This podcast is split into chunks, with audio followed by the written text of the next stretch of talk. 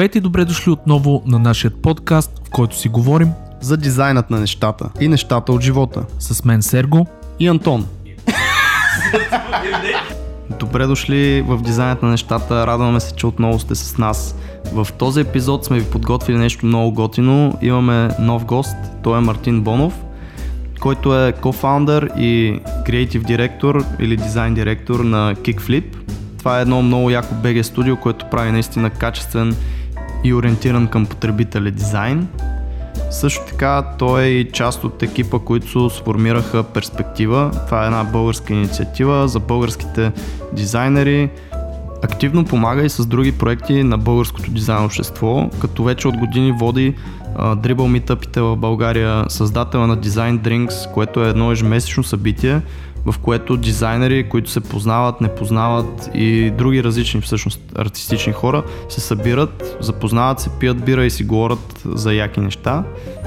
Та в този изключително приятен епизод си говорим за всички тези неща, плюс за неговите приключения в Куба, в Америка и изобщо неговите пътешествия, както и за първото му начинание като предприемач, когато създава един скейт клуб в Ботевград още като ученик – и как това му помага всъщност и до ден днешен.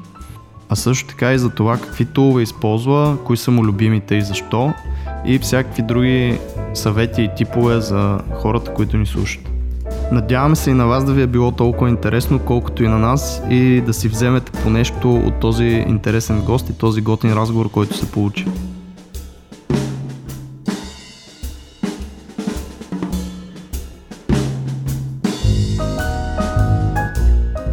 Здрасти, хора! Отново започвам така, съжалявам. А, Сергей, как си? Те Много хората, се радвам.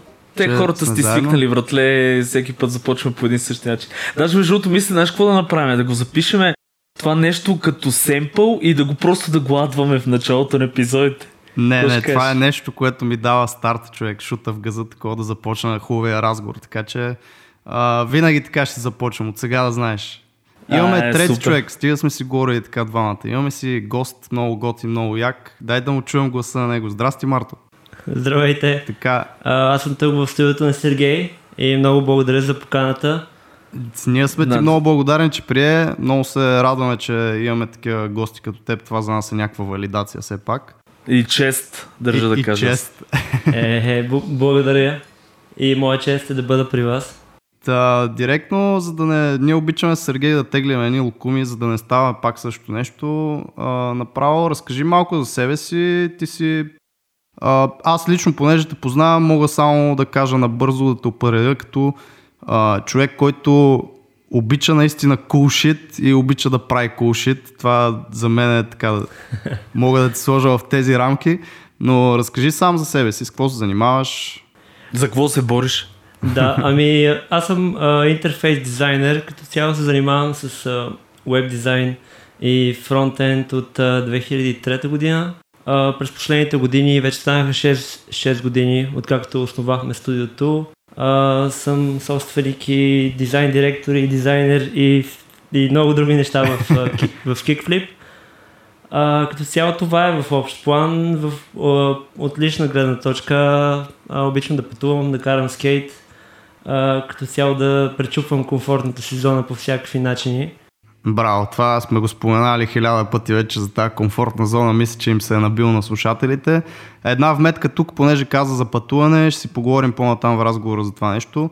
Марто има брутален инстаграм, който не го следва да го последва. Мисля, че беше MJ Бо, като Майкъл Джексън, между другото, Бонов. Нали така?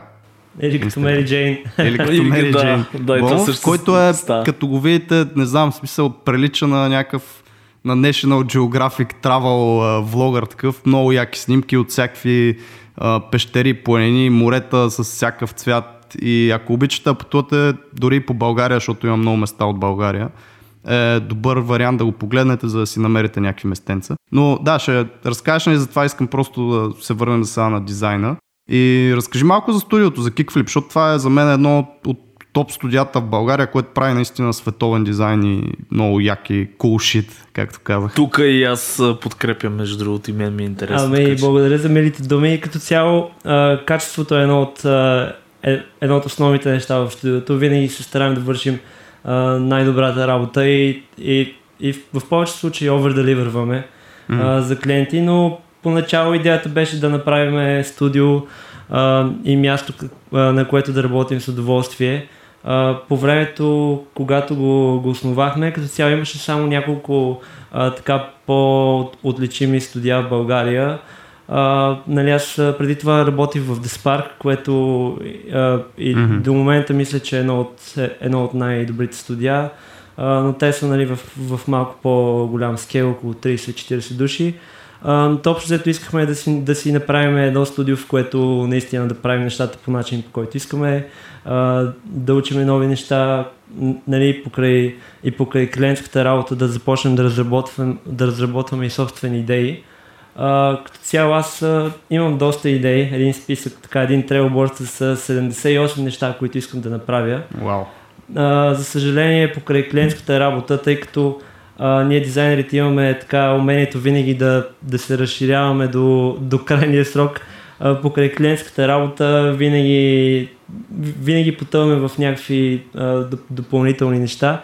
И, и до сега успяхме само една от идеите да тестваме, а, един ап Mono, който качихме в Behance преди няколко години. А, валидацията беше доста добра и мисля, че, че ще приеме много добре от а, дизайн средите. За какво е апа? Идеята беше да е ап, който ти позволява да си приоритизираш One Task a Day mm. и понеже в този момент нямаше, нямаше много gesture-based приложения и ние го мислихме от такава uh, гледна точка uh, с, uh, с uh, Directional Framework, реално да навигираш uh, нагоре, надолу, наляво, надясно, mm. само с gestures, да си управляваш целият интерфейс. Uh, и, как, както казах, се прие доста добре, нали? беше фичърнат в Behance, в AppDozido, Опитахме се да го разработим в партнершип с, ня... с няколко дев студия и всъщност там беше проблема.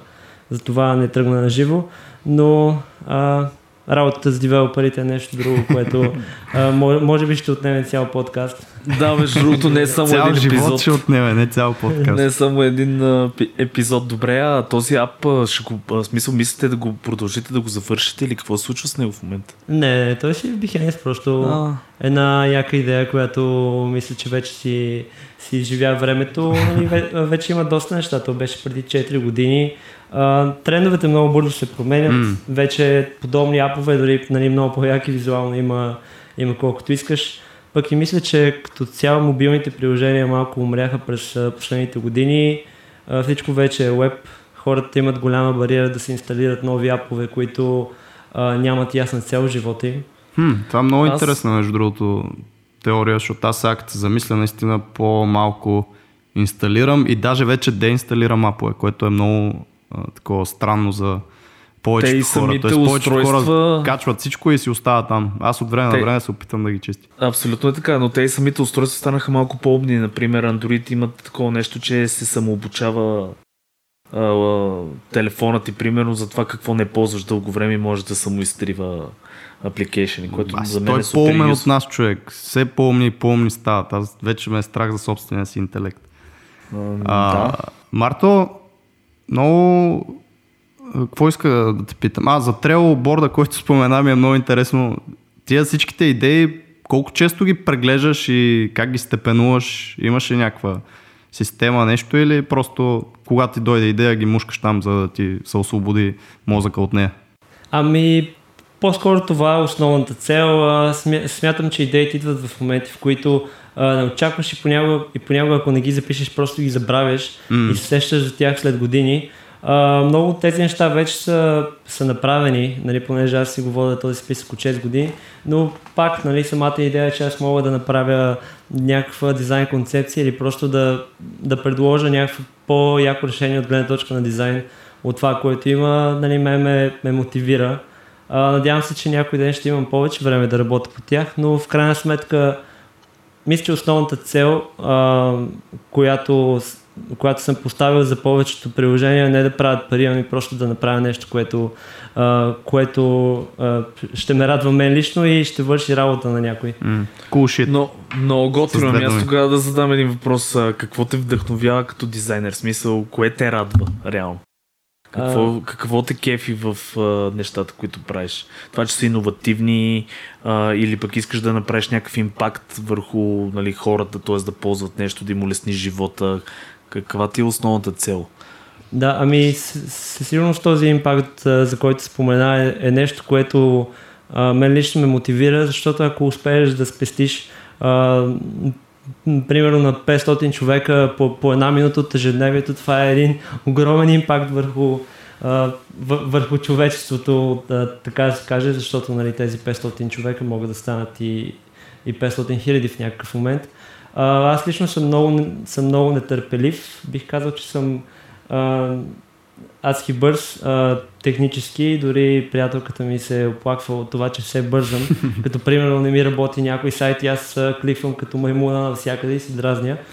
А, нали, аз смятам, че нещата, които, а, които не, не ни носят нещо определено в живота, които не са толкова важни, а, просто трябва да се скипнат по най-бързия начин и винаги бързам да си свърша работата с, с нечи и чужд продукт а, така че гледам по същия начин да подхождаме и към нещата, по които работиме, да правим всичко възможно най-лесно и най-бързо, в минимални стъпки и просто нещата да се случват, човек да си свърши работата и да остави телефона или лаптопа и това е, нали, да си и да има повече живота. време за разходки и повече време за природа, абсолютно много. Значи това според мен е абсолютно всяка една дизайн агенция трябва да го има написано по стените си и да взимат пример от това нещо. А колко хора сте в момента? Ти каза от 6 години вече е това нещо. Можеш ли да ни преведеш през тия 6 години просто малко по малко, година по година от към хора, от към развитие? Така, как се набързо. случи, да? Как тръгнахте, как стигнахте до този момент? Окей, okay. ами, значи основната, основната идея, а, с която започнахме, беше нали, да си направим едно студио заедно, като, като го основахме с, а, с моят а, сътрудник Йордан. Той работеше в Телерик по това време, нали, което в момента е прогрес. А, като цяло това е доста силен а, от, от гледна точка на стратегия, маркетинг, на логика, нали, на common sense. А, много неща, които на мен изобщо ме обягваха, докато бях а, само дизайнер, докато си работих фриленс. И понеже бяхме с квартиранти в това време, нали, в квартирата, в която бяхме с тебе, а, и, и той в някакъв момент все повече се инволваше в нещата, които аз правих и, и ми помагаше. И всъщност осъзнахме, че заедно може да, нали, да, да сме доста по-силни. Той в същия момент се дразнаше нали, на, на процеси и, и неща, които просто е трудно да се случат в голяма организация. А, и основахме студиото, бяхме в началото с Макс. А, Макс като цяло а, до тогава нали, беше, бих казал, топ 3 брандинг дизайнери в България. Mm. А, в, нали, в момента не е качвал нищо, нищо ново а, с брандинг скоро, а, така че не знам дали ще се занимава с това още, но като цяло е... А той много, вече не е с вас, така ли? Много добър талант визуално. Да, той се премести в Берлин. Mm-hmm. А, и, и, и така, като цяло смятам, че просто това, което беше а, а, а, беше нали, уникалното в работата ни заедно е, че се допълвахме тримата. А, Макс беше много силен визуално, аз а, от гледна точка на, на Web Interactivity, нали, фронтенд ги разбирах нещата пък Йордан нали, помагаш с цялата останала част, като цяло ни структурираше много по-добре да. процесите. Да, обаче, а, нали, както знаете, 99% от компаниите фалират заради отношенията на собствениците. А, ние поне през цялото време се бяхме отворени един, а, един към друг. Всички, а, всички знаеха за какво другите се борят. А, в, нали, в някакъв момент Макс искаше да, да, да живее в чужбина нали, искаше да преследва други цели. А, в, нали, в същия момент и аз много, много искам да пътувам, което нали, изисква, и, и, изисква поне нали, няколко седмици на година да се, да се отделям от цялата работа. А, така че просто нещата се случиха естествено. И т.е. всички бяха наясно от самото начало за абсолютно всички тия ваши интереси, просто не сте ги крили и това според тебе допринесло за успеха като цяло. Ами да, да, ние нали, направихме доста проекти заедно, гронахме много mm. и, и в крайна сметка нали, идеята е като, като направиш а, някаква организация или като, като имаш даден проект а, в момент, в който някой излиза от него или нещата се променят, те се променят по най-добрия начин за всички. Така че ние все още сме в много добри отношения. А, не, сме, не сме работили заедно, както се разделихме вече 4 години май, обаче сме реферирали хора на Макс нали, и, и обратното. Ясно. Между другото, а... в дизайн комьюнитито, извинявай, че те прекъсвам, това е едно от яките неща нали, на а, това общество, че го има, или, или го има като в много, много малка доза това нещо с компетишъна. В повечето случаи всеки си рефърва, всеки е отворен. Ако имаш много работа, няма да се опитваш да си я навреш за себе си, а просто ще, ще я дадеш на някой друг и някакси всички са отворени и добри един към друг така да се И с информацията, между другото, е също. Аз спомням преди години имаше едно такова, особено в България ми беше правило лошо впечатление, че примерно хората си криеха информация. Някой намерил книга за туториал за нещо, гледа да ни аз даде на другите хора. А сега с този приток на а, всякаква информация от всякъде, хората са много по-отворени и да споделят и те самите ноу-хау, което е много готино. А, така че се променят нещата. Аз а, друго исках да те питам, Марто, а примерно не мислехте ли за, като се отделил това момче реално в Германия, да отворите клон на кикфлип в Германия, примерно, и да го направите по-така международно. Както всички правиха, отварят една PO Box някъде, т.е. имат просто адрес дебита, и вече, дебита, вече са international. Не, на нас Берлин в този момент не ни трябваше, защото имахме човек в Дъблин и все още имаме Ирина е там а, и човек в Нова Зеландия, така че нали, а, идея, идеята да имаш бизнес девелопър някъде е много добра, но също изисква много dedication от гледна точка на този човек и всъщност дали това ще работи е нали, е нещо, което никой не знае. Много фирми пишат, че имат офиси тук и там, но в крайна сметка нямат нищо физическо и, и нали, те, а, повечето хора го правят, за да изглеждат а, малко по...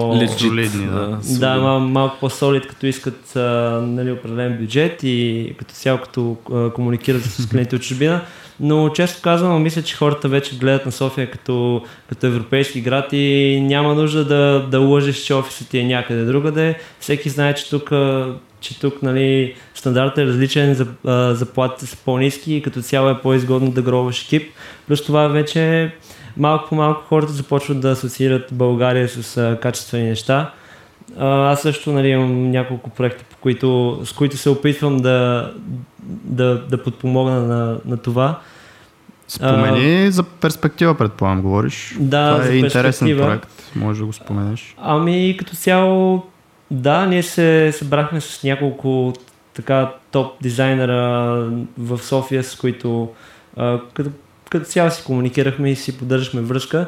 А, идеята беше да направим едно ядро от хора, които заедно да, а, нали, да споделяме нещата в един пул, така че да гробваме един user base. В случая го тествахме с uh, Dribble това, направихме си тим, а, така че да се валидира. В някакъв момент станахме 23 души, а, но нещо, а, Dribble си промениха алгоритъма и бих казал, че имахме даден проблем. Стигнахме до 4000 фолуара, но тракшена спадна, което нали, което в, в, момент, в момента водим преговори с Dribble точно какво се е случило, защото има, има нещо гнило там в алгоритъма. А, нали, идеята е, че ние сме там 20 на души в България, които а, качват в този тим и трупаме фолуари в този тим и за хора, които те първо влизат в дизайн мрежата, е, е много по-лесно да, нали, да почнат нещата там и да ги видят повече хора. Всъщност идеята е наистина да разпространяваме повече български дизайн. Подобни групи има, има много в Dribble и в Behance. Вече бих казал, че такива групи, които дори обединяват хора, които нямат нищо общо от целия свят, просто хора, които правят тренинг дизайн. А, такива групи се появиха адски много и за съжаление заляха, заляха дизайн мрежите. Не знам дали сте следяли скоро нещата. Аз малко съм а, разочарован от това, нали, това положение с Behance Dribble, защото Discovery процес там е вече нулев. Ако си нов дизайнер, просто няма начин да, да избуташ, нали? Дори да постваш всеки ден, да правиш качествени неща, това да стигнеш до няколко хиляди фолуара ще ти отнеме години, защото конкуренцията е голяма. Има, има тимове с китайци и индийци по 40 човека и, и те правят брутални неща и на ден имат по няколко поста фичър на хомпейдж и ти не можеш да се конкурираш с тях. А, но това са проблемите на днешното дизайн поколение. А, също така искам да спомена, че фолуарите не са всичко и че в крайна сметка а, това, което е дошло от Behance и Dribble като работа, със сигурност не е нещо, не е нещо значително и че най-добрата работа идва от добре свършена работа. Така че стига човек да комуникира, да хъсълва, нали, да се запознава с нови клиенти, нови хора, да ходи по събития, било то в София или където си нали, в управления град, да се запознаваш с хора и да се, да се промотираш нали, лично, това има много по-голям ефект, отколкото да постваш рандом неща в а, дизайн мрежите. Като казахме събития, между другото, ще кажеш ли две-три думи? Аз знам, че а, даже съм присъствал на ваше събитие, което организираш май лично ти, Design Drinks. Да кажеш две-три думи за това. Да, ами а, аз от, от колко? От 2012 организирам дизайн събития. Започнахме с Dribble Meetup, с които нали, са, са ев, евент, евенти с по-свободен формат. Обикновено имаме няколко лекции и дискусия. А, разбира се, с много слак от Dribble, Marvel, скетчи, откъдето друга да успеем да, да вземем. А, и всъщност забелязах, че на много от тези събития, включително и другите, примерно на БДГ, хората нямат търпение да свърши програмата, да свършат лекциите и всъщност да се видят с, с колеги, които не са виждали отдавна, да пият по бира. И реших да пробвам в формата на Design Drinks, който беше а, в четвъртък, а, през седмица, т.е. Нали, два пъти в месеца, винаги в четвъртък. Това го правих две години непрекъснато, станаха 52 събития точно а, този месец и понеже нали, събитието вървеше супер, винаги се събирахме между 10 и 30 човека, да речем. А, нали, ние, ние вече се опознахме хората, идват и нови, идват и стари.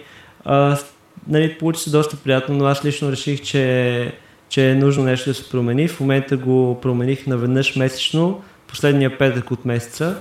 А, и вече е в петък, което означава нали, доста по... Парти! Да, да, така много събитие. А, не знам какъв ще бъде антендъса, но ще видим сега последния петък на май месец, като дойде. Ами, да, ние можем да помогнем в случая само с това. 31 май, мисля, че се пада, нали така? Да. 31 май, а, събитието ще бъде доколкото видях в Switch, но така или иначе, ако това нещо се промени, ние ще линкнем самото събитие в а, бележките. Хора, присъствал съм, присъст... опитвам се да присъствам когато мога, когато съм си в София поне. А, много е яко, имат само готини хора, с които може да се запознаете. Всички са отворени към такива нови запознанства. Може да се представите свободно, просто аз съм еди кой си, правя еди какво си, здрасти, оттам се завързва разговор. Мен това, което примерно много ми хареса, когато нали, го посетих това събитие, е, че първо се организира, доколкото знам, в различни барове. Ти, Марто, се стремиш да... 52 локации, да. Да, 52 различни локации, което е супер яко, защото най-малкото... Което е постижение а, за София. Това човек. е жестоко постижение, наистина. И другото, което е наистина непринудена атмосфера с много готини хора, всичко из... Е, за нетворкинг е уникално. Просто ако можете да го посетите, го посетете, наистина е много готино. А и Сергей е пияница и много обича да пие. Долна. И това е... При това долна пияница. така че сега петъчните ще си още по-добре човек. Мали, не, мен петъка ми е тегъв между другото. Труден ден ми е. Аз вече съм възрастен и не излизам петък. Еми, да, да, всъщност това беше една от причините а, да реша да го преместя, защото като имаме дизайн дринкс през седмица, аз вярвам, че не присъствам на всички. Между другото, имало случаи, в които ме няма и хората пак си се събират, те вече се познават. А, нали, че аз като излезна в четвъртък и това тотално ми, ми убива петъка, понякога и съботата, mm. нали, и имам чувство, че вече съм малко съм пенсиониран и аз от Nightlife, което поне сега с, този, а, с тази промяна мисля, че ще го фикснем. А, но в крайна сметка да, идеята е, че много дизайнери си работят или сами, или в а, фирми, дори в които няма много дизайнери и това самата възможност да срещнеш хора, които примерно фолваш и следиш нали, на живо и да си говорите било то за лични неща, било то за нещо, което се случва в дизайн средите или за тотално различни по тотално различни теми е доста приятно. Между другото, mm. аз малко оф топик тук, обаче, вие знаете ли в японските фирми, нали, IT фирмите, понеже там, нали, работохолизма е издигнат в култ, и а, а, правили ивенти, в които вкарват такива аниматорки, жени, нали, които а, да забавляват един вид мъжете, което е малко сексиско, сега се замисля, но вкарват, а, правят ивенти, на които събират един вид, стимулират да се правят срещи междуполови и така нататък в студиото, защото всички бачкат безобразно много. Човек, нищо не може да ме отчуди. Вчера видях, че има за, за първи път професия Карал Бъди. Такъв, който се What? гушка с тебе. В Смисъл, това му е професията. По един час лягаш при него или там при нея и просто те гали и те гушка. Много готино, какво? Супер, между другото. Не ти трябва никакъв скилс.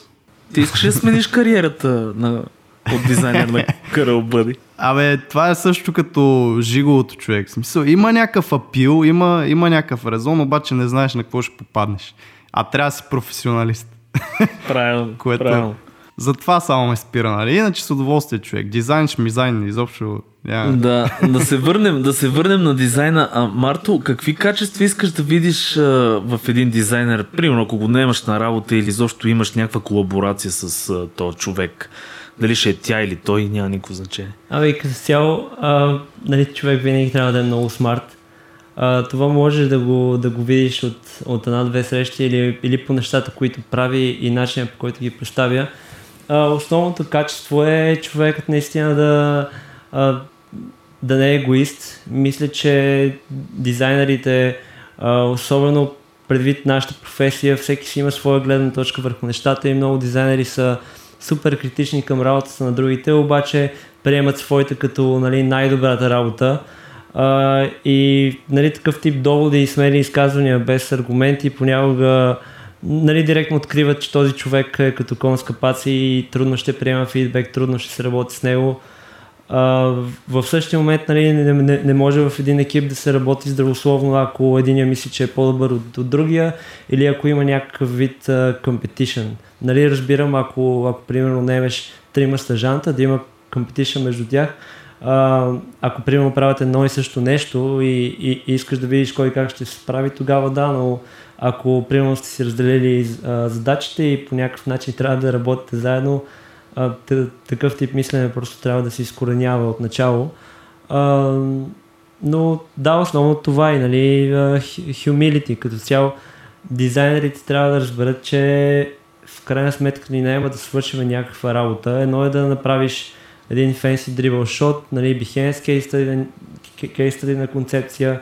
А, там можеш да си избухнеш колкото искаш, било то визуално или функционално, нямаш потребители, нямаш бизнес, докато клиентът те наема, за да му направиш нещо, което да му изкара пари, да му избие инвестицията и какъвто и фидбек да ни върнат, нали, не можем да казваме, че клиентите са тъпи. Нали, в, някои, в някои случаи могат да бъдат тъпи, обаче клиентите си има свои доводи и свои причини. Нали, и наше задължение е да се опитаме да ги убедим в, в противното.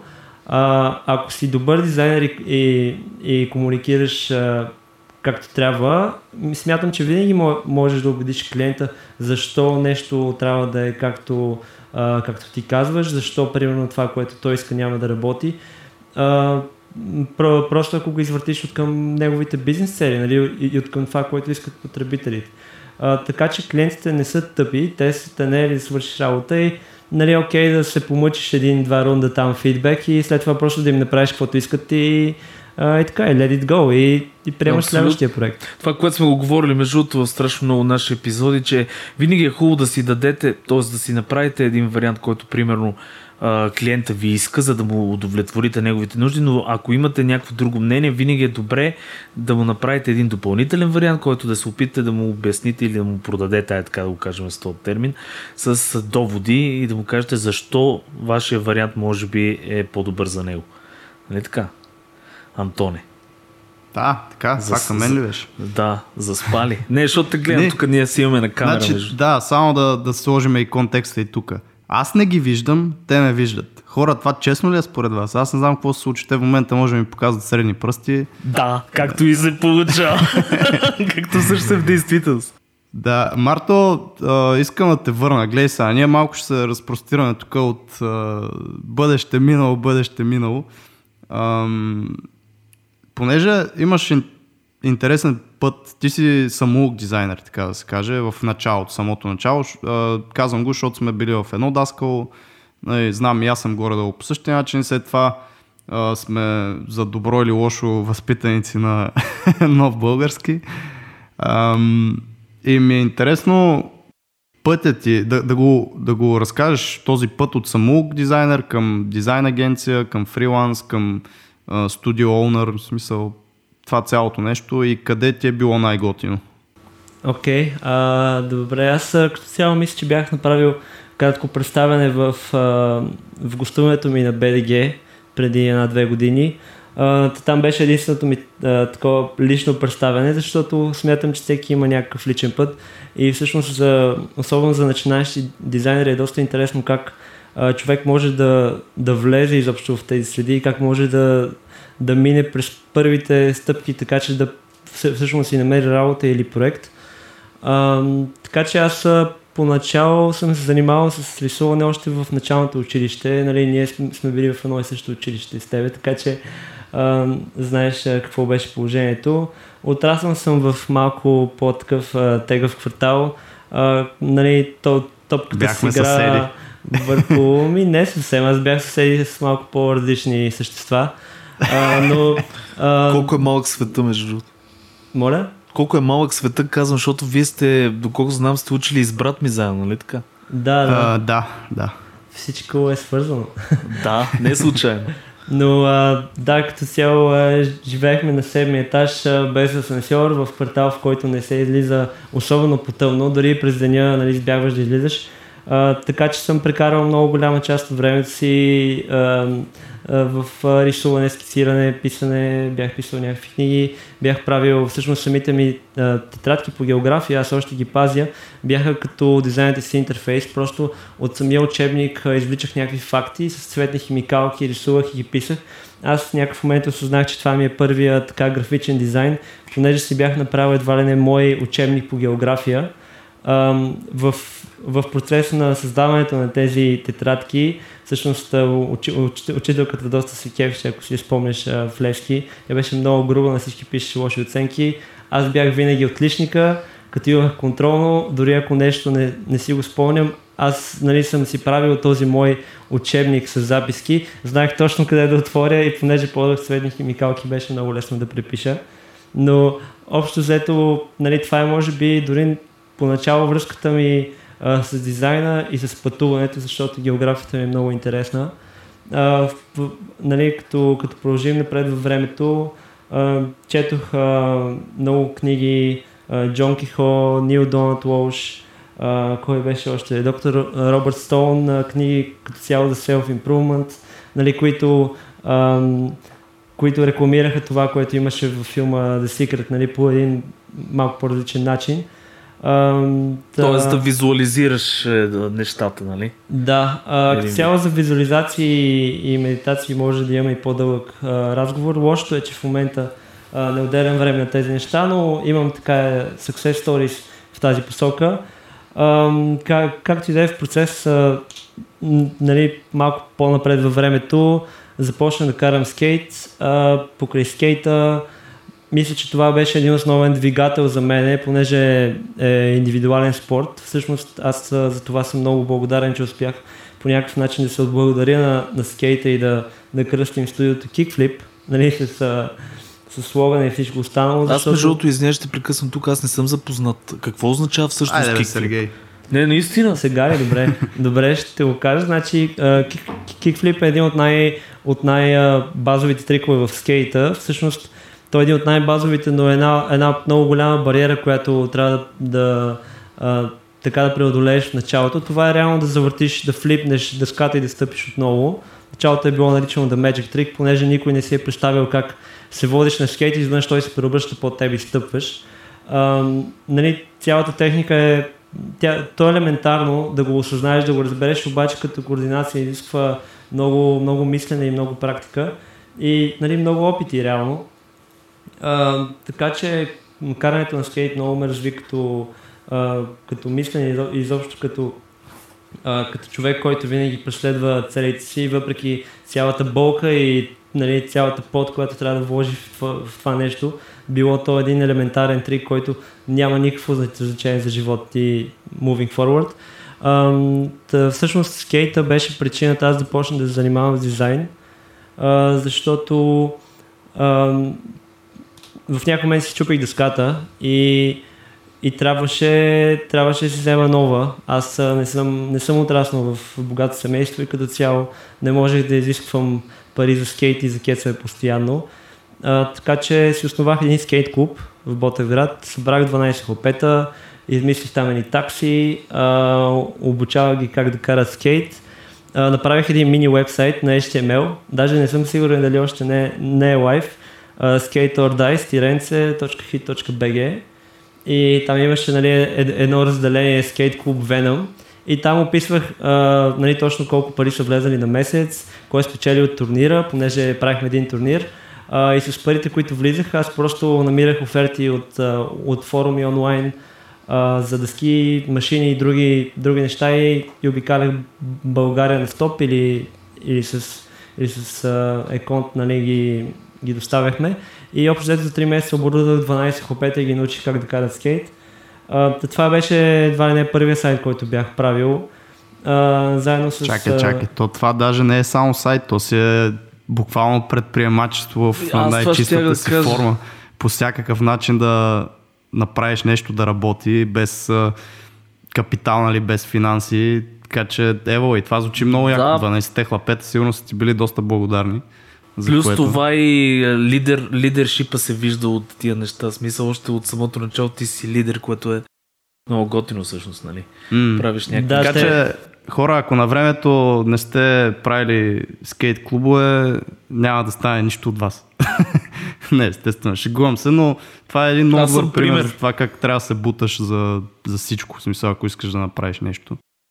Много яко. Продължавай, сори за това лирическо отклонение мое. Да, а, няма проблеми. Като, цяло клуба беше ранен почти нали, 2-3 години, докато не завърших училище. И за това време те ми взеха 4 дъски. Нали, това си беше сел спонсоршип реално. И всеки от клуба беше оборудван. Нали. Ние всеки месец имахме по 100-150 лева, с които купувахме нови неща. Имаше си формула, колкото повече неща се купуват за тебе, толкова повече се увеличава таксата. А, в крайна сметка всички хлапета, с които карахме, тогава ми бяха нали, до, а, до под раменете, в момента всички са по-големи от мен. А, и, и между другото всички изгледаха да, така някакви супер яки хора, а, понеже все пак бяха излезнали от, а, от социалния си кръг, движиха с, а, с батковците и, и смея да твърда, че до някаква степен ги чувствам като малки брати и много им се кефя. А, та, покрай, покрай този проект и покрай скейт форума, който поддържах тогава, се научих да пиша, да пиша HTML и всъщност направих един сайт за скейт, onboards.com, на който собственоръчно бях написал над 40 урока по скейт. Uh, бях събрал клипчета, снимки, бях рисувал нали, самите станцове, как трябва да станеш с краката, какво точно да правиш. Но много се бях занимавал. Това ми беше и дипломната работа в УКТЦ-то, uh, в училището в правец, в което учихме. Точно това ми беше първият така по-голям проект и мисля, че самата възможност да работя по нещо, което, което за мен означава много и нещо, а, нещо, което аз мога да го движа и развивам, нали, да пиша примерно а, дадени уроци, да го тъпча с съдържание, да вкарвам нови идеи, които аз като потребител знам, че ще са добре за, а, за юзерите. А, мисля, че това беше на, нали, един от основните двигатели, така за да научи как всъщност се правят сайтовете. И а, на това в момента в, студи, в студиото му викаме A Breakable Toy. Нали, това е нещо, което, което е така един, един проект, а, по който а, да си работиш а, в движение. Примерно, ако, ако си някъде на стаж, да си измислиш проект, който е който има нещо общо с твоите лични интереси, да вложиш нали, своята енергия, своите идеи, точно да направиш нещо, което ти виждаш, че има нужда от него, а, защото в процеса се учиш, нали, дори, дори този проект да няма някаква цел да не изкарва пари или нищо подобно, като го представиш на едно интервю или просто като го имаш към портфолиото, то не е просто дизайн, то е продукт, то е нещо, което ти си направил като проект и означава много повече. Нали, ако, ако виждаме повече такива проекти в, в портфолията на дизайнерите, а, със сигурност ще ни направи впечатление. Просто повечето хора слагат ни 20 шота, а, зад които нали, няма нищо, нищо дълбоко. И а, ако примерно ги питаш да се аргументират за, за един шот, за един дизайн, какво са, какво са направили и как са го направили, предполагам, че няма да могат да говорят повече от една минута. което малко показва нали, колко мислене са вложили в него. А в крайна сметка мисленето е основна част от дизайна. Мисля, че туловете, колкото и време да ни спестяват, а, туловете няма, няма значение. Нали, важното е да, да измислиш нещо, което да работи и да решава проблема. Mm. Тоест и той самия факт реално като ам, ти харесва една тематика или е нещо, което ти е по-близко до сърцето, просто ще вложиш много повече енергия, мисъл и изобщо ще се научиш много по-лесно и по-бързо а, на това нещо, отколкото ако просто копираш някакви шотове от Dribble или там Behance и си ги слагаш в портфолиото. Абсолютно съм съгласен и това може би хората, които ни слушат, особено по-начинаещите, трябва просто да си го а, напишат, запечатат някъде, да си го издялкат в един камък, че а, личните проекти са много по, по-важни за вашето развитие в началото, отколкото нещо, което не ви кефи грам. Ами а, и да и не, бих казал, че просто нещата са различни. А, този 100 Days, uh, 100 Days of UI Challenge мисля, че е доста полезен, защото ако хората се фокусират върху дадени малки интерфейс компоненти а, и почнат да гледат и да проучват всъщност колко варианти има, примерно да, да дизайнеш а, един date picker, нали, те по много по-различен начин ще почнат да подхождат към отделни компоненти в цялостни проекти, по които работят.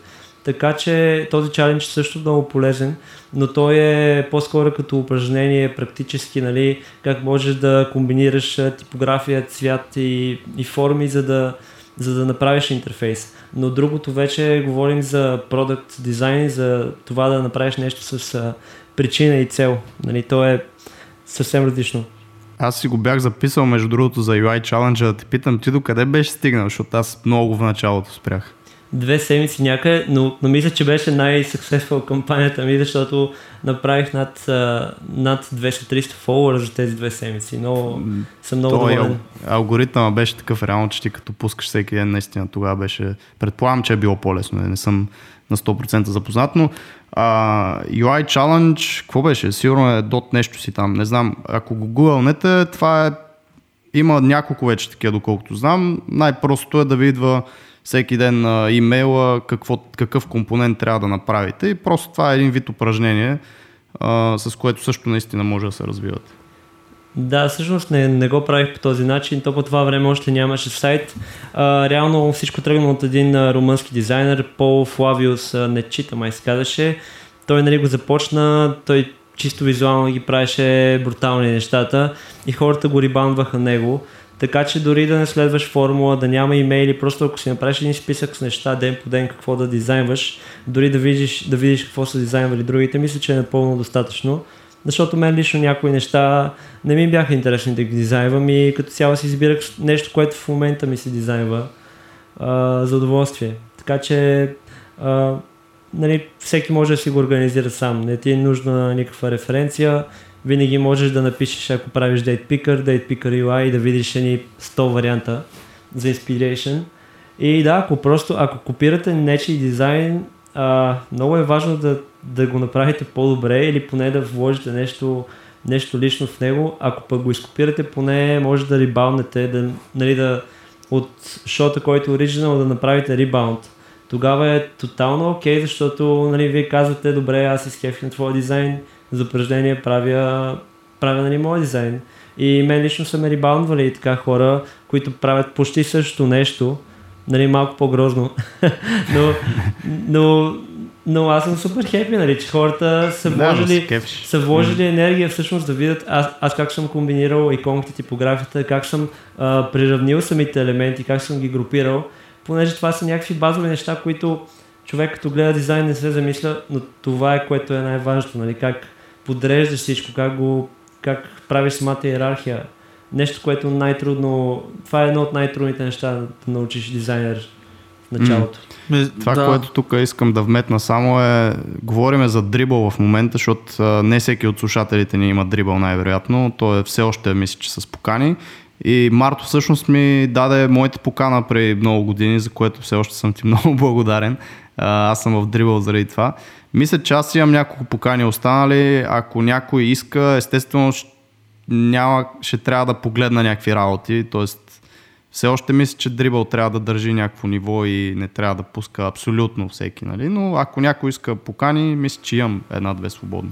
Яко, аз между другото само се върна, защото ми хареса нещо, което Марто каза много готино, че той е съчетал реално а, смисъл емоция и, и това, че се кефи за нали, този челендж. И аз винаги съм казал, че е готино между другото да, да се опитваме да правим независимо дали е челендж, дали е персонален проект, дали е клиентска работа, да се опитваме да го правим като игра. Има една много хубава книга между другото Homo Ludens се казва, може да я видите там. А, идеята на книгата е, че абсолютно всичко в живота, независимо какво може да бъде направено на игра. Тоест да си го направиш интересно, да се опиташ да го направиш по-различно, така че да ти е готино а, и това нещо ти дава всъщност екстра валю нали, на, на, на целият труд и на изобщо по-мъчните моменти ги прави даже още по-готини, което е... Че имаше един тет гледах на една жена, която си геймификейна Геймификейна, новия термин, братле. Геймификейна болестта. Тя а, е, това имаше е няк... крайно, но да. Имаше някаква травма. Не, не е крайно. В смисъл, това е success story, това реално. Имаше някаква травма, не си спомням, в някаква катастрофа беше, мисля, че. И за да се подобри, за да оздравее по-бързо, тя си направи а, някаква игрица за себе си, като си сложи своето alter ego нали, в играта, т.е.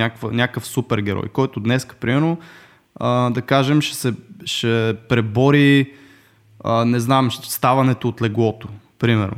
Виждал някакво е такова, прави си за себе си чаленджите, нали, тази игрица и си получава някакви точки, а тя сама по себе си е гейм дизайнер, просто като професия. И наистина това, което тя разказваше, е, че я е помогнало доста да, да го преодолее това нещо. Тоест наистина можеш да сложиш игра и чаленджи и някакви такива реворди за себе си, просто за тебе да е адекватно това нещо, нали, за тебе да е важно, за да си подобриш малко ежедневието, нали, сивотата, така да се Абсолютно. каже, ако все пак е сило. И аз тук ще попитам, Марто, вие в студиото правите ли си някакви такива, имате ли някакви готини моментчета, които примерно си правите някакви задачки между вас а, по тая форма, смисъл? Да. Пример. Бирпонг. А, не, не бих казал. Като цяло вече дори а, основното нещо, което правим в, в студиото е да работим. Имаме си всички условия и за игри, и за прожекции и това, ако се прави, се прави след работа. Нали, понякога ни се случва да играем Exploding Kittens, примерно, и да in the middle of the day или нещо, с което да се разсееме, обаче Uh, обаче това е точно в някаква почивка. Стараем се, като правим, uh, като работим по някакъв проект, да, да мислиме в, нали, в посока това да си разрешим проблемите, за да си тръгнем по-рано от офиса. А, както казах, винаги даваме всичко от себе си. Някакви проекти, които естимираме примерно 5 дни, ние прекараме 2 седмици, само защото искаме да направим нещо повече. А, но, но нали, въпреки това всичко си се, а, си се комуникира, клиентите са супер хепи, защото нали, винаги дали върваме колкото можем повече и те се връщат при нас. А, ние нямаме маркетинг, не пускаме реклама, нали, нямаме кампании, реално а, всичко става от само себе си вече 6 години. Така че бих казал, че нали, стига, стига хората да се отнасят с респект един към друг и да си вършат работата, бизнеса си се развива. Много готино, много готино. А, няколко думи да кажеш за пътуванията си, за изобщо за нещата извън дизайна. Смисъл, а, видях, аз разгледах между другото фейсбук профила ти скоро и видях страшно много снимки от някакви страхотни места, които си посещавал. А, това виждам, че ти е страст. Да, всъщност аз спря да качвам снимки във Фейсбук активно през 2014 в този момент имах над, над 100 албума там, нали, от всяко събитие, рожден ден, навсякъде където ходим. Обаче нещо започна да ги дисвам, защото а, най-малкото ми губеше адски много време. А, караше хората да прекарват повече време в Фейсбук, което на мен лично не ми допада като идея. Нали, по това време, благодарение на снимките ми, имах доста висок енгейджмент. като посна нещо, го виждаха стотици хиляди хора. Обаче обаче генерално а, доста намалих използването на социалните мрежи. Фейсбук на телефона нямам от, от повече от две години. А, нали, прекарвам може би по, по-малко от 10 минути на ден, било то в Instagram или. А, мисля, че, мисля, че просто трябва да се отделим малко от, от всичко, което се случва около нас, защото защото капацитета на мозъка е един и същ и не можеш да приемаш цялата информация на света. Нали, ти дори да скролваш и да скимваш, мозъкът ти приема тази информация и обработва. И аз откакто нали, а, си така си отделям повече време за офлайн, офлайн активности, бих казал, че се чувствам доста по-добре. А, този FOMO проблем, нали, Fear of Missing Out го няма съвсем на, на мен ми е ясно, че примерно ако отворя Инстаграм, ще видя едни стотици хора, които пътуват нали, на някакви мега яки места. Обаче ми е ясно, че и аз в момента съм там, където трябва да бъда и съм в офиса и си върша работата, за да пътувам след това, примерно. А, така че наистина бих посъветвал всички дизайнери, ползвайте мрежите за да се инспирирате, но а, просто се старайте цялото ви време да е продуктивно, наистина някои неща само ни, ни губят времето и не ни носят нищо, нито в кариерата, нито в личен план. Ако сте изпуснали нещо, което вашите приятели са направили, те ще се върнат, ще ви го разкажат, ще ви го покажат. А, точно нали, по тази причина аз не, не си качвам вече снимките там в личния акаунт. Направих си един а, така, акаунт за снимки, който дори нямам време да го поддържам просто защото като се вие с приятели или си говорим им показвам снимки лично и виждам тяхната реакция и всъщност ми е много по-приятно да, да видя как те реагират, да им разкажа, отколкото да посна едни стотици снимки, снимки във Facebook, да се видиме и те да кажат, видях, да, много яко. И, и нали, имаш, имаш така IRL отношения на real life, нали, имаш е, истинския фидбек от човека и истинската история и съвсем различно е. Но а, да, в крайна сметка аз а, доста обичам да снимам. Даже си купих и дрон а, миналата година. А, Който го потопи по едно време в морето. В първата там? седмица. Значи да, всеки точно. има такъв експириенс. Или ги удрят в скали, или в дървета, или ги потапят във вода. Аз да. това не искам да си взимам между това. Не, не, вече, Просто знаете, ако си вземете дрон, а, не летете близо до вода, защото... А, Я кажи как го извадихте после, той беше с някаква лодка ходих. О, беше брутално, да, само като го потопихме, понеже аз правих таймлапс на залеза и в някакъв момент стана супер тъмно и аз се панирах, защото нали, ти трябва да пренастроиш светлината, дрона трябва да се върне, той започна да пищи, аз бях в някакъв ресторант и всъщност за първ път чух този сигнал, който е Return, return to Home, ага, който ти се пуска примерно 15 минути, не, не 15, да речем 10 минути преди да стане критично, просто за да си го прибереш, нали, да, да е окей. Okay. И аз се панирах, защото беше като бомба.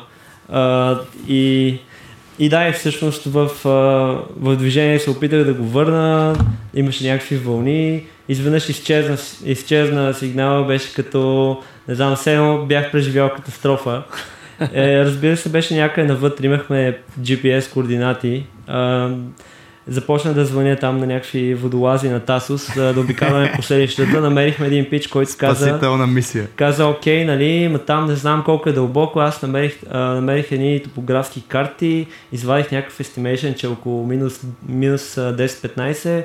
И нали, викаме, окей, отиваме там, отиваме с някаква лодка, а, да се гмуркаме, да, да го вадиме. Беше буквално се чувствах като Робинзон Крузо. С един приятел лежахме в лодката на слънце и ни клати. Ние вече умираме, такива потни сме до земята. Ама направо бяхме не знам, бяхме буквално като корабокошенци и чакаме водолаза да го търси долу.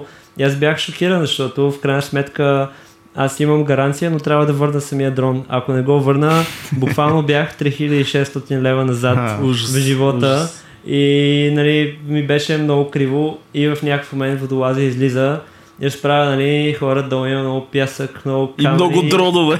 И, и ние, нали, изхващаме за, за главата и викне, има много пясък, много камъни, but today is your lucky day, и го вади, нали, ние, и викаме се радваме такива.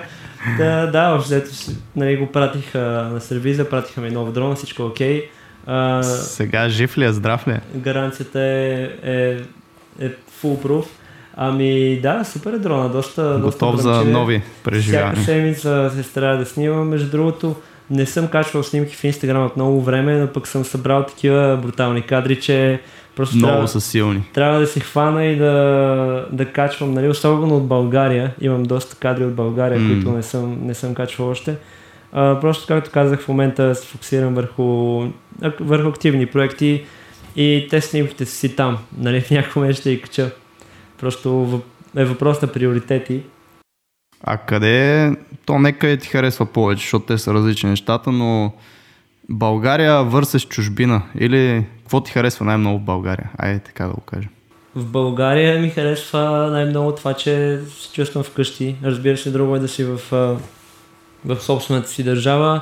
не съм живял за дълго време в чужбина, така че не, не мога да го сравна какво е ако живея в чужбина. Сигурно си искам да пробвам поне за няколко месеца. А, нали, да видя как бих се чувствал.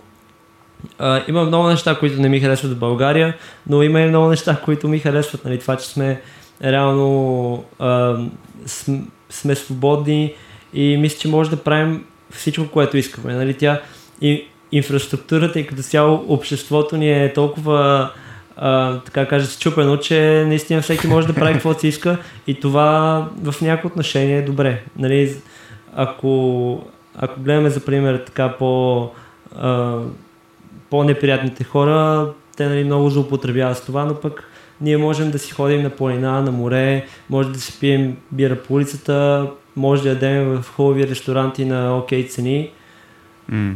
А... И го няма това микроменежирането, което по-сериозните държави прилагат върху своите граждани реално, така Китай. че да, по-свободни okay. сме от доста други места. Да, Абсолютно но е това, което ми харесва е, че има много, много така недоразвити области, които наистина има, им, имат потенциал. Една от тях е туризма. Примерно аз с а, моите страст за пътувания в момента имам големи планове да спомогна туризма в България а, със своите така лични, лични проекти. А, няма да казвам повече, надявам се да мога да ви покажа по, по-късно тази година. Ще следиме с интерес. Ще чакаме. Но имам, имам планове, да. И... Ще те провериме. Като цяло имам така едни карти, едни записки, имам доста готови а, доста готови трипове и гайдове за това какво можеш да правиш и как. А, ако примерно искате да правите трип към Родопите или в или примерно към Македония, Сърбия или прочее към а, окол, околните държави мога да дам готов чек-лист и готови локации, записки, какво може да се види и колко време отнема. А, Добре, тук е момента, понеже ти каза, че нали, евентуално до края на годината или когато и да стане, къде е най- най-добре да те последват, за да научат за това нещо, когато се получи? В смисъл, Инстаграм ли, Фейсбук ли? Инстаграм, да, като цяло в... За тревел специално? Да, Инстаграма, който си имам, който е MJ Бонов, аз а, съм с един и същи хейдъл навсякъде. Ще го ползвам основно за, за снимки, както за сега. Mm-hmm. пуснах си Фейсбук страница, в която просто имам за цел да да качвам нали, снимките в по-голям размер, понякога отбрани вече са структурирани по албуми, разбира се в много по-малък скел, отколкото целият материал, който имам. А, но да, Instagram или Facebook би, би свършил mm-hmm. работа. А, също за плановете те си имат съвсем отделен домейн. Нали, имам си имам си вече някаква основа за travel продукт, който ще пускам, но ще го промотирам през моя инстаграм също, понеже Супер. там имам повече фолуари. Mm. Супер. Значи яко, следвайте Мартин там, ако са ви интересни подобни неща. Аз съм сигурен, че е супер яко и в България наистина има места, които трябва да бъдат посетени и повечето от тях не се афишират прекалено много и не стигат до генералната публика. Предполагам, че в тази насоченост ще е и този продукт най-вероятно. Ам... Аз, Но... между другото, само да питам нещо последно, защото ми е много интересно и искам да чуя Марто какво ще каже. Освен скейта, ти други екстремни спортове влекат ли те, занимаваш ли се? М- да, като цяло, нали, покрай скейта започна да карам и сноуборд, уейкборд съм карал малко, кеф се доста на кайт, още не съм, не, не съм го пробвал, но скоро време ще го направя а, всякакви други екстремни начинания, парашути, бънджета, гмуркания са кули, нали, всякакви, отворен съм към всякакви подобни преживявания. Чакай, чакай. Това са кулата, не е фотошоп, така ли? А, имаше кула там, но в този кадър са две отделни снимки. А, окей, okay, добре. Просто не беше зад мен. Общо ето видяхме акулата излезахме от водата, но искам следващия път, като хода в, в Куба, или, или може би в, в Индонезия, там в океана има един остров, покрай който може да се бурнеш с тигровия коли, а, да се бурда с коли без клетка. Нали, не с белите в Южна Африка, а по-скоро без клетка, с така средно големи акули. Тигрови. Защо бе, човек? Ами, не знам доколко си запознат с, а, с а, акулите и това, което в момента се случва. Като цяло, над 90% от а, акулите вече са, са изчезнали. Нали, това са, са животни, които са изчезвани и в крайна сметка не са такива зверове, каквито ги изкарват по филмите. И нали, аз лично мога да препоръчам а, няколко документални филма. Единият е в, а, в Netflix, малко реклама на Netflix да направим. А, а, им, има един а, документален филм за, за фотографии, а, Tales, Tales by Light, в който те са малки епизоди по 20-30 минути. Всеки един епизод във всеки един епизод става въпрос за различен фотограф и различен негов проект и всъщност той е behind the scenes да видиш как фотографи правят своите снимки, има как снимат нали, под вода, как снимат мечки, как снимат някакви екстремни неща, общо всичко. И имаше там един епизод с кули, мисля, че втори сезон, втори и трети епизод беше просто брутално, как хората се гмуркат с кулите, галят ги като кучета, буквално акулата идва, ти си гали като куче в ръката, нали, акула голяма 2-3 метра. Uh, нали, те като свикнат с теб една-две седмици, просто стават много по-социални. И всъщност да, ти ако, ако си в а, техния естествен хабитат не са толкова агресивни, нали, там има достатъчно храна. Ако вече дойдат към плажа, значи трябва да бягаш, предполагам. Значи са гладни. Търсят да папат Идват за, нещо. за Макдоналдс. Да, търсят нещо.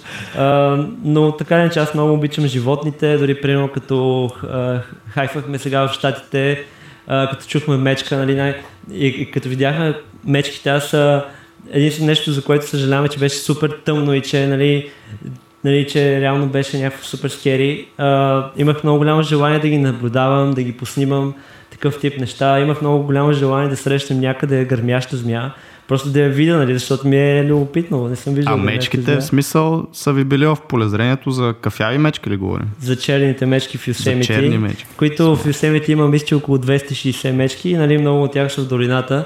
И всъщност ние знаехме, че има мечки и в някакъв момент видяхме мечка с две малки мечета, беше доста страшно.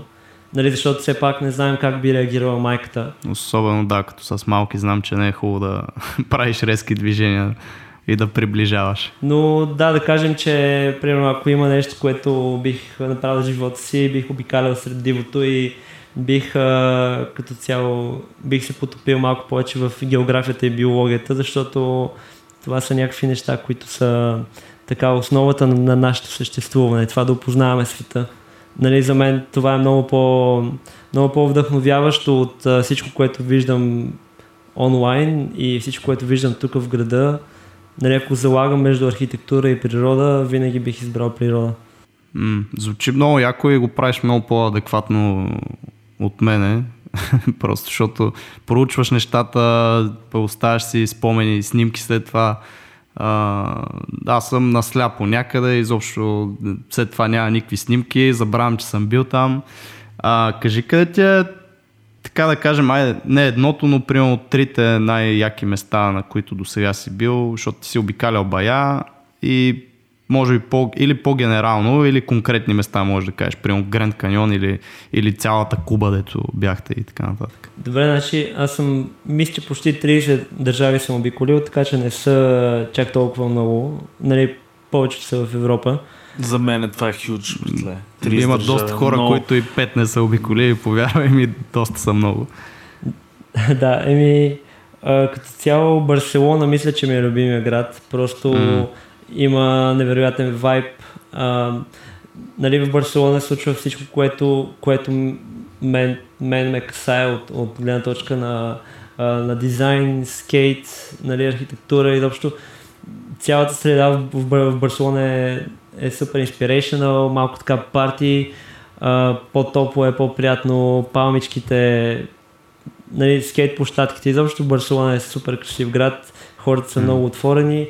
Малко по-туристически е, бих казал, че примерно ако човек търси нещо по-спокойно, Валенсия е добра альтернатива. Но нали, ако искам да, да живея в друг град, сигурно с Барселона ще бъде изпробван скоро време. А, от друга гледна точка при пътуването Заян, в щатите Заян, не, а, Заян National Park е направо невероятен. а, не мога да го сравня примерно с Yosemite, Grand Canyon и, и, и другите неща, които видяхме там, но всички, всички места бяха тотално различни и примерно Заян беше като тотално нова планета, като цвят, като, като типове скали, като, като изобщо като атмосфера беше, беше жестоко. Там се снимат много от, от рекламите за някакви спортни дрехи, за катерене, за, за маунтинбайк. Повечето брандове там си правят фотосесите и веднъж като видиш заедно не можеш да го объркаш, просто има си а, специфична визия. А, и може би другото място, което много, много ме впечатли, беше в Куба. А, нали, ако изключим джунглите на Винялес, а, бяхме на Кайо Ларго, един остров, който е между Куба и Ямайка, а, на който плажа беше бял като сняг. А, октомври, ноември, нали, всъщност ноември, октомври мисля, че още има, има така урагани там. А, но ноември е извън туристическия сезон и ти буквално си на, един, на една огромна плажна ивица с пясък бял като сняг, с много ситен пясък, той е като прах, а, направо ти се полепва като, като брашно по пръстите, някаква кристално чиста вода, което е точно това карибско синьо, което нали, си виждал по филмите и мислиш, че е ефект, но не е. И да, всъщност цялото преживяване в Куба беше невероятно, със сигурност ще се върна там самата възможност да отидеш да пътуваш някъде две седмици без а, интернет, без, без обхват, без изобщо да отваряш лаптоп е за мен е злато. А, Куба да. според мен все още звучи в ушите на много хора някакси по-опасно. Има ли нещо такова или си е сейф? Не, Куба е най-безопасната а, така латинска държава, защото все пак нали, си е Латин Американ. е най-безопасната, защото там всичко се ръмва от, от, от армията. Нали? Там никой няма оръжие, никой не би посмял да ти направи нищо, защото ако, ако някой го арестуват за нещо, нали, ще прекара много време в затвора, може даже и да не излезе от там. Така че е доста сейф, нали, от гледна точка на туризъм. Мисля, че никой не би посмял да, да ти направи нещо. Нали, всеки ще се опита да те излъжи за някакви пари, но, но всеки е супер мил и нали, се опитва да го направи по най... по мил начин. По най-милия начин, нали? А те всъщност хората просто имат нужда от пари. Да, естествено. И правят схеми. А, но генерално е доста сейф. А, само не трябва да... Нали, трябва да знаеш какви са законите и не трябва да имаш проблеми с полицията, защото там е много кофти. Наистина, ако те арестуват за нещо, ще прекараш сигурно поне месец в затвора без изобщо способност да кажеш какво се е случило и защо и нали, биха били процеси, които не искаш да влизаш. Тоест първо прекараш месец и после вече те питат кой си, какво си направил. Абсолютно, Първо да. бият и после да.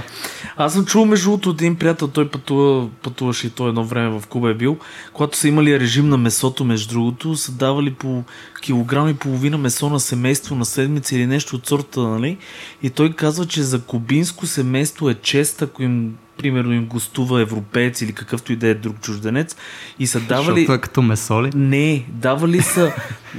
на трапезата са слагали почти цялото си месо и са го давали на гостинина в, нали, за знак на, на гостоприемство и на чест, което означава, че са може би много топли хора, не знам.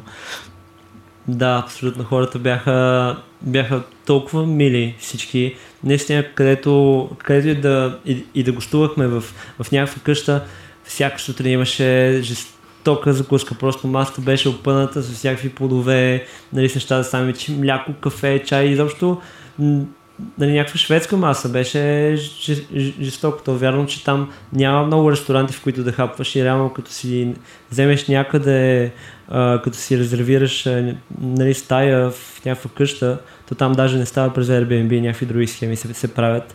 Май вече и Airbnb има, но в, в повече случаи ти включва и закуска. И те могат да ти изготвят и вечера, нали? И самите хора са много дружелюбни, много, много, много се стараят.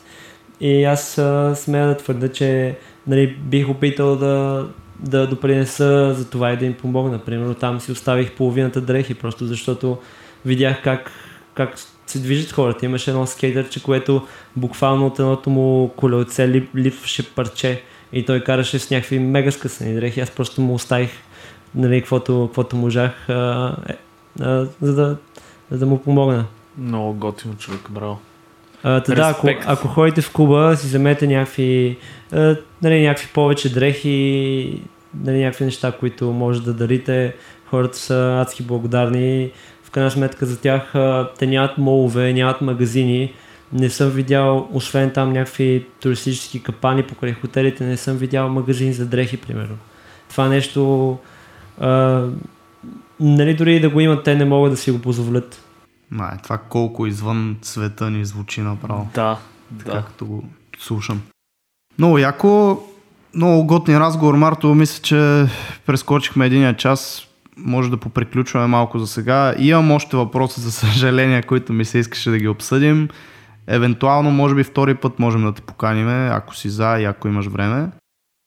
Ам, Аз съм Сергей... okay да, да, да, ги обсъдим и сега, ако някой му се слуша, ще остане. Има, ако имаш време, ги обсъждаме веднага. Аз не бързам за никъде, може да го удължим малко епизода, ако за вас Супер, не е проблем. правиме Абсолютно, го. Значи... правиме го. Окей, okay, значи да се, да се върнем малко към дизайна, понеже ти си един от хората, които така на мой от моята камбанария гледаш и следиш новите технологии, софтуери и така нататък. И мисля, че мога да отгадна отговора на този въпрос, но кой ти е любимия дизайн софтуер, който използваш в момента? Ей, скетч. Разбира се, просто скетч бяха първите, които направиха нали, native дизайн софтуер и го направиха според нуждите на хората. Uh, Figma е следващия тул, който мисля, че нали, има голямо бъдеще, именно заради това, че всичко се случва в браузъра, че можеш да колаборираш, но просто uh, скетч и всичките плагини към него е нали, топ тул. Uh, XD, колкото и да се опитват да го стигнат, uh, Adobe се движат по-бавно. Те си корпорация и това да билдваш софтуер за две операционни системи винаги води до нестабилности. Не съм много щастлив от uh, продукта на Adobe, въпреки че им плащам нали, всеки месец uh, от, от години вече, поне 7-8 години uh, съм абонат. Нали, има много бъгове и много неща, които те никога няма да оправят. Uh, за, за разлика от тях, примерно Sketch с всеки един апдейт, uh, фиксват разни неща. Аз дори съм репортвал и на Sketch, на InVision, нали, ако нещо много ме дразни, просто си отделям 5-10 минути, пиша един имейл на саппорта и те ми благодарят. И нали, в, в, в някоя следваща версия понякога ги оправят тези неща, просто защото а, ние трябва да разберем, че ние като, като юзери, ако не се оплачем за нещо, те могат никога да не разберат, че това е проблем. Така че Sketch мисля, че са доста versatile в това отношение, доста добре реагират на фидбек и като цяло си преследват, а, си преследват нишата и за разлика от Adobe имат фокус в интерфейс дизайна, така че, да, това е това. Да, аз съм сигурен, че отговора, отговора към някакъв такъв имейл на Adobe и на Sketch е доста по-различен. Тоест, или това, което ще свършат след отговора поне. Тоест, наистина мисля, че Sketch, понеже са по-малък екип и са по-гъвкави, могат много по-бързо да обърнат внимание на подобни а, тикети и шута. А, Сергей, за съжаление, ти не си Аз, имал това този ще шанс да кажа, да ние PC юзерите сме много прецакани в това отношение. Аз единствено бих си взел Mac между другото заради скетч. От, отдавна му се блазне, гледал съм маса туториали. Ако ми дадете сега един Mac и скетч, ще седна и веднага ще правя някакви неща. Аз просто го познавам този софтуер. Но болката ми е, че няма как да го ползвам и ние сме принудени в нашото студио, поне сме PC юзери изцяло, поради ред причини да работиме на някакви альтернативи, точно XD в момента ползваме доста. Не, има и впред, че за много неща в твоята сфера конкретно скетч е доста useless, т.е. при вас ами... са доста raster heavy Да, обаче ние лейаутите си ги правим абсолютно да. както ги правим, дори за mm-hmm. гейм, аз имам примери в сайта, може да се видят. А, ние лейаутите си ги правим на същата база. Грейбоксовете по същия начин. Смисъл всичко е плоско. Mm. Дали го правим с а, изразни средства за application или за гейм, няма много значение. Така че там реално скетча на база лейаут и UX е абсолютно същото нещо. Пробвай Figma, това, което да, Марко да, да. каза, наистина Фигма има е, доста. Най-голямото нещо, което между другото аз Марто искам да опитам дали има решение, ама той всъщност ти си Mac юзер, нали така? Да, от а, 2008. Супер, супер. супер. Но идеята ми е, най-големият ни проблем в момента, който ние срещаме е конвертиране на Значи най-странното, че Adobe като продукти, които са вързани, имат най-лошия импорт-експорт, който може да имат. И ние сега в момента имаме жесток проблем, защото ние наистина интерфейсите си ги билдваме растерно, тъй като ги рисуваме. И примерно лейаутите са ни, да кажем, в XD, които са vector-based, Uh, и имаме страхотен проблем в това после да ги докараме на леери в Photoshop. Това не е най-голямата болка и правиме всеки галимации. Експортват се през Illustrator, оттам се импортват през Photoshop, гърмат някакви неща. Но идеята е, е това не е най-големия проблем на нас в студиото. Той е импорт-експорт от вектор към растер и обратно. За това говоря, да. Нали, как може да правиш такива тулове и да не си помисляш за основното нещо, което да е работата между туловете. По принцип, да. уж имаше фичери нали, в новите версии, но просто XD мисля, че е бил на тотално различен екип и, и не мисля, че те могат да се координират изобщо по ефективен начин да работят заедно. Примерно uh, After Effects, ти за да анимираш нещо на After Effects, пак трябва да експортнеш някакви асети и да ги импортнеш. Точно, също, да. Нали, е много болезно. Изобщо уж а, имаш нали, един, един голям а, така, куфър с стулове, но те не работят заедно.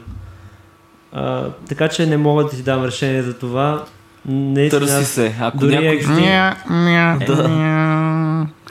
XD го пробвах, Сергей за теб. пробвах го за, за един дизайн и просто някакви неща от към а, UX на самото XD а, нали, ме, ме бавиха и според мен туловете не трябва да ни бавят и те не трябва да са основният начин, по който ние си прекараме ежедневието. Нали? Аз бих искал даже да, да си прекараме ежедневието в мислене и тула да свърши цялата работа. Нали? То това е в идеален случай. Нали, всичко да стане автоматично. Но мисля, че а, има голям шанс да пуснат Windows версия скоро. Се надявам това мое пророчество да се сбъдне, защото те ако го направят XD, колкото и фичери да наблъскат и колкото и безплатни неща да, нали, колкото и безплатни продукти да пуснат покрай XD, мисля, че скетч ще си задържи нивото. Между другото, е, е бати гениалната идея ми хрумна току-що. И аз представете тул, който хваща, може да има такова нещо, от скица на ръка, автоматично да ти билдва лейаут, защото има такова нещо, знаете, за uh, изправяне, в смисъл на трансформиране на да разпознава скица и да го прави на шейп. Да, това е инклинк ли, какво беше? Да, това? обаче си представете сега, ако някой успее да билне робот, който реално от ръчна скица на лейаут да ти направи. Има такова нещо. Има ли? Сигурно. Да, има. А, това ще е жестоко. Аз съм го виждал, просто не мога да, не, не мога да ти кажа. Да, да, да, да. Това, това ще е жестоко. Ето ти един начин за оптимизация и хората просто ще прекарат повече време. Защото аз съм супер голям фен, между другото, все още на ръчното рисуване, колкото и да не ми вярват хората. Почти винаги гледам да скетчвам на ръка, на хартия, олдскул.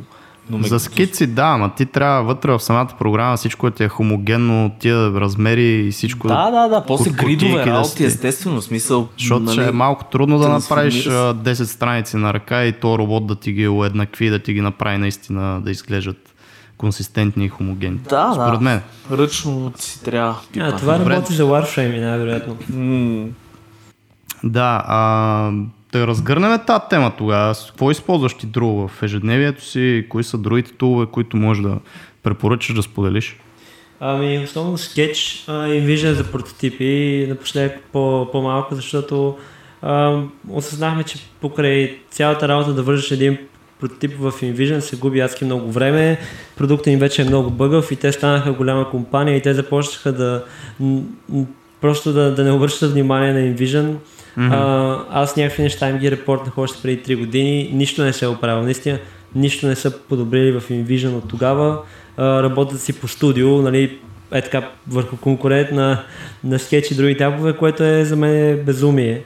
А, преди... Който и за Windows го пуснаха наскоро. Тоест те още повече се разпростират и на две платформи вече. Да, което... предвид това, че примерно InVision като, като платформа имаше толкова много възможности, Нали, примерно, ако можеха да го да пуснат нова версия на, на InVision, на Prototyping Tool, която е по-близка до UX Pin, да речем да си качваш самите mm-hmm. леери, вътре да може, да може автоматично да се хващат, да се кликват, дори с uh, Craft плагина, пак има някакви неща, които трябва да се довършват на ръка и нали, ние го използваме, но гледаме вече да е по-лайт, защото като сложиш вече над, над 30 екрана в InVision и почва да работи адски бавно.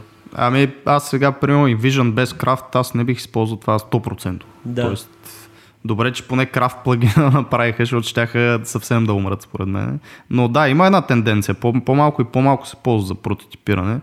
Повече се използват наистина неща като там ProtoPie, UXPin дори за някакви наистина. Или Сергей, както все още мисля, че ползва Акшурето, или както Все се още казва, го ползвам, го да, научихме. обаче не, между другото аз доста влезнах в, в, в, аз не знам Ти си вече Акшур ли, там, Акшур ама. ли е, как е, но доста съм навлезнал в този тул, за мен е много добър за нашите цели, защото ние имаме Но- много шантъв, знаете, шантави интеракции в игрите, смисъл някакви Но и той отнема много време. работи, деца. Той наистина отнема Стакват. много време да се билднат тия Да, да, да. Реално погледнато е доста трудоемък и мен това, което не ми харесва на Акшур е, че те се го направи, то може би няма как, но той комуникира, за да, го, за да мога да правиш превюта през браузър, защото ползва HTML5 някаква технология, се качват едни плагини, пък за всеки браузър са различни, пък случват се някакви бъгове по средата. Тоест, превютата им не са направени лесно хомогенно, така че да мога да видиш ти реално какво се случва. Сега не знам в новите версии, защото аз ползвам все пак версия, която е две, не знам колко годишна, смисъл по-стара е, може да има някакви по-нови неща. Но това им е проблем според мен на Акшур. Но все още си остава ту, ако... Значи това е като тия хардкор, как да го кажа, аз с пак аналогия с игрите ще дам.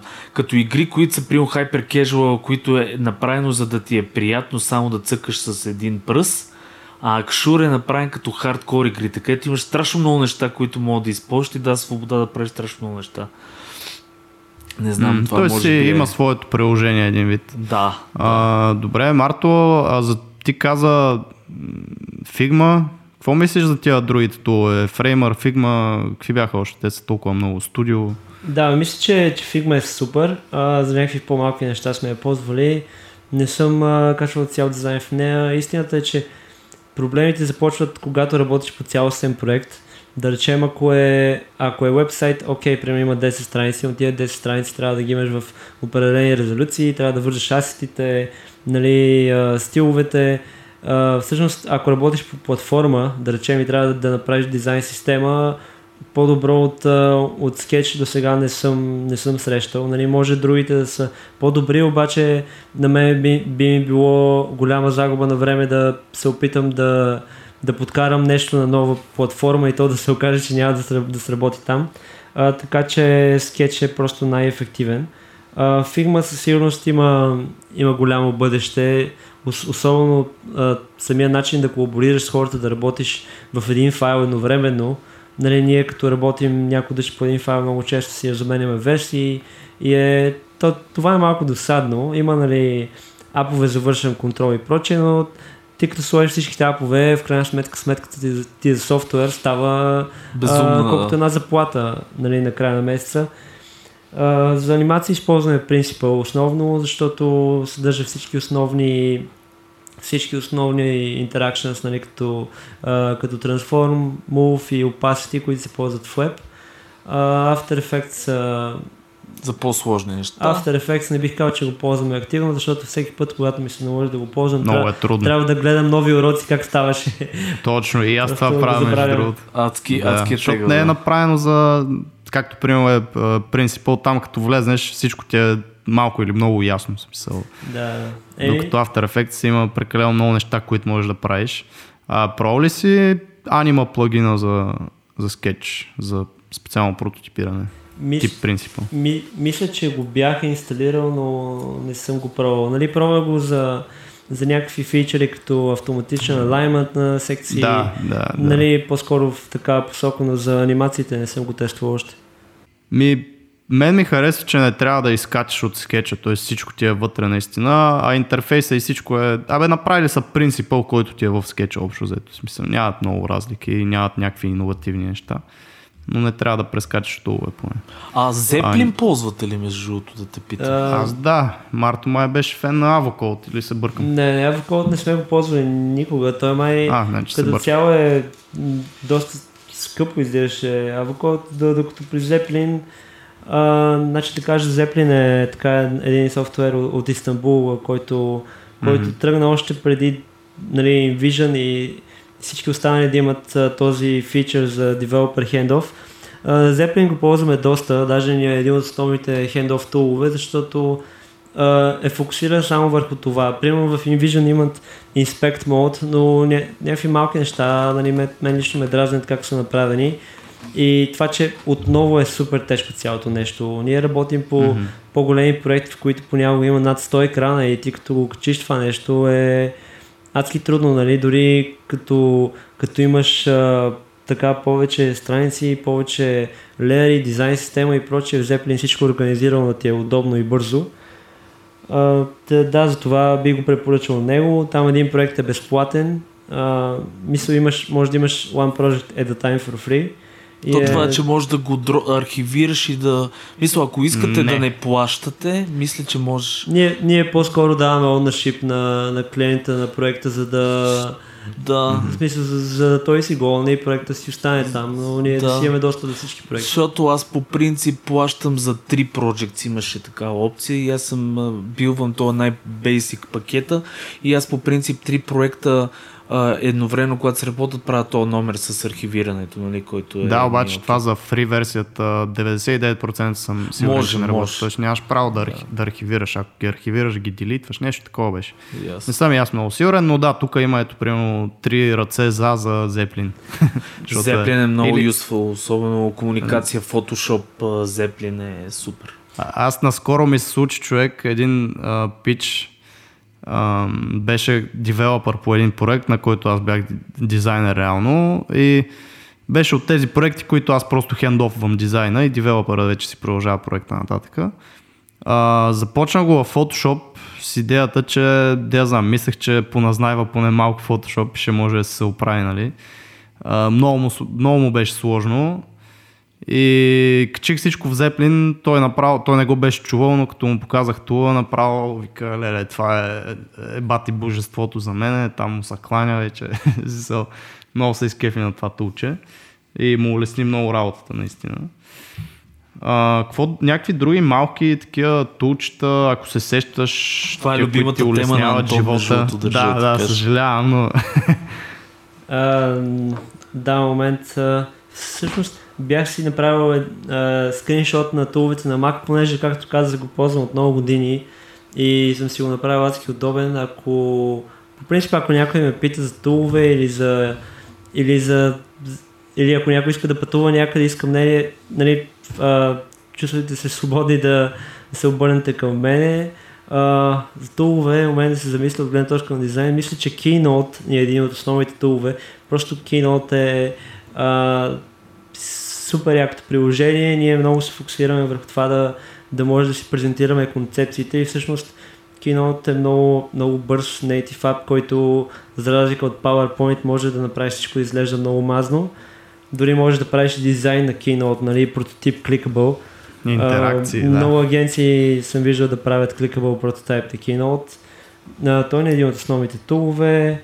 Друго, примерно за код, основно кода използвам. Напоследък не, не пиша толкова код, обаче от, още от, от както започнах нали, в агенция 2008 да работя на него и, и ми е много удобен. А, какво друго? Знаеш какво може да направим, ако ти нямаш естествено нищо против? Това, това скриншот, че просто с столовете ще го добавим в галерийката към епизода, ако си окей okay с това нещо. И на мен ще ми е интересно да ги погледна. Да, окей, okay. или, или мога просто да ви дам списък, както ви е по-удобно.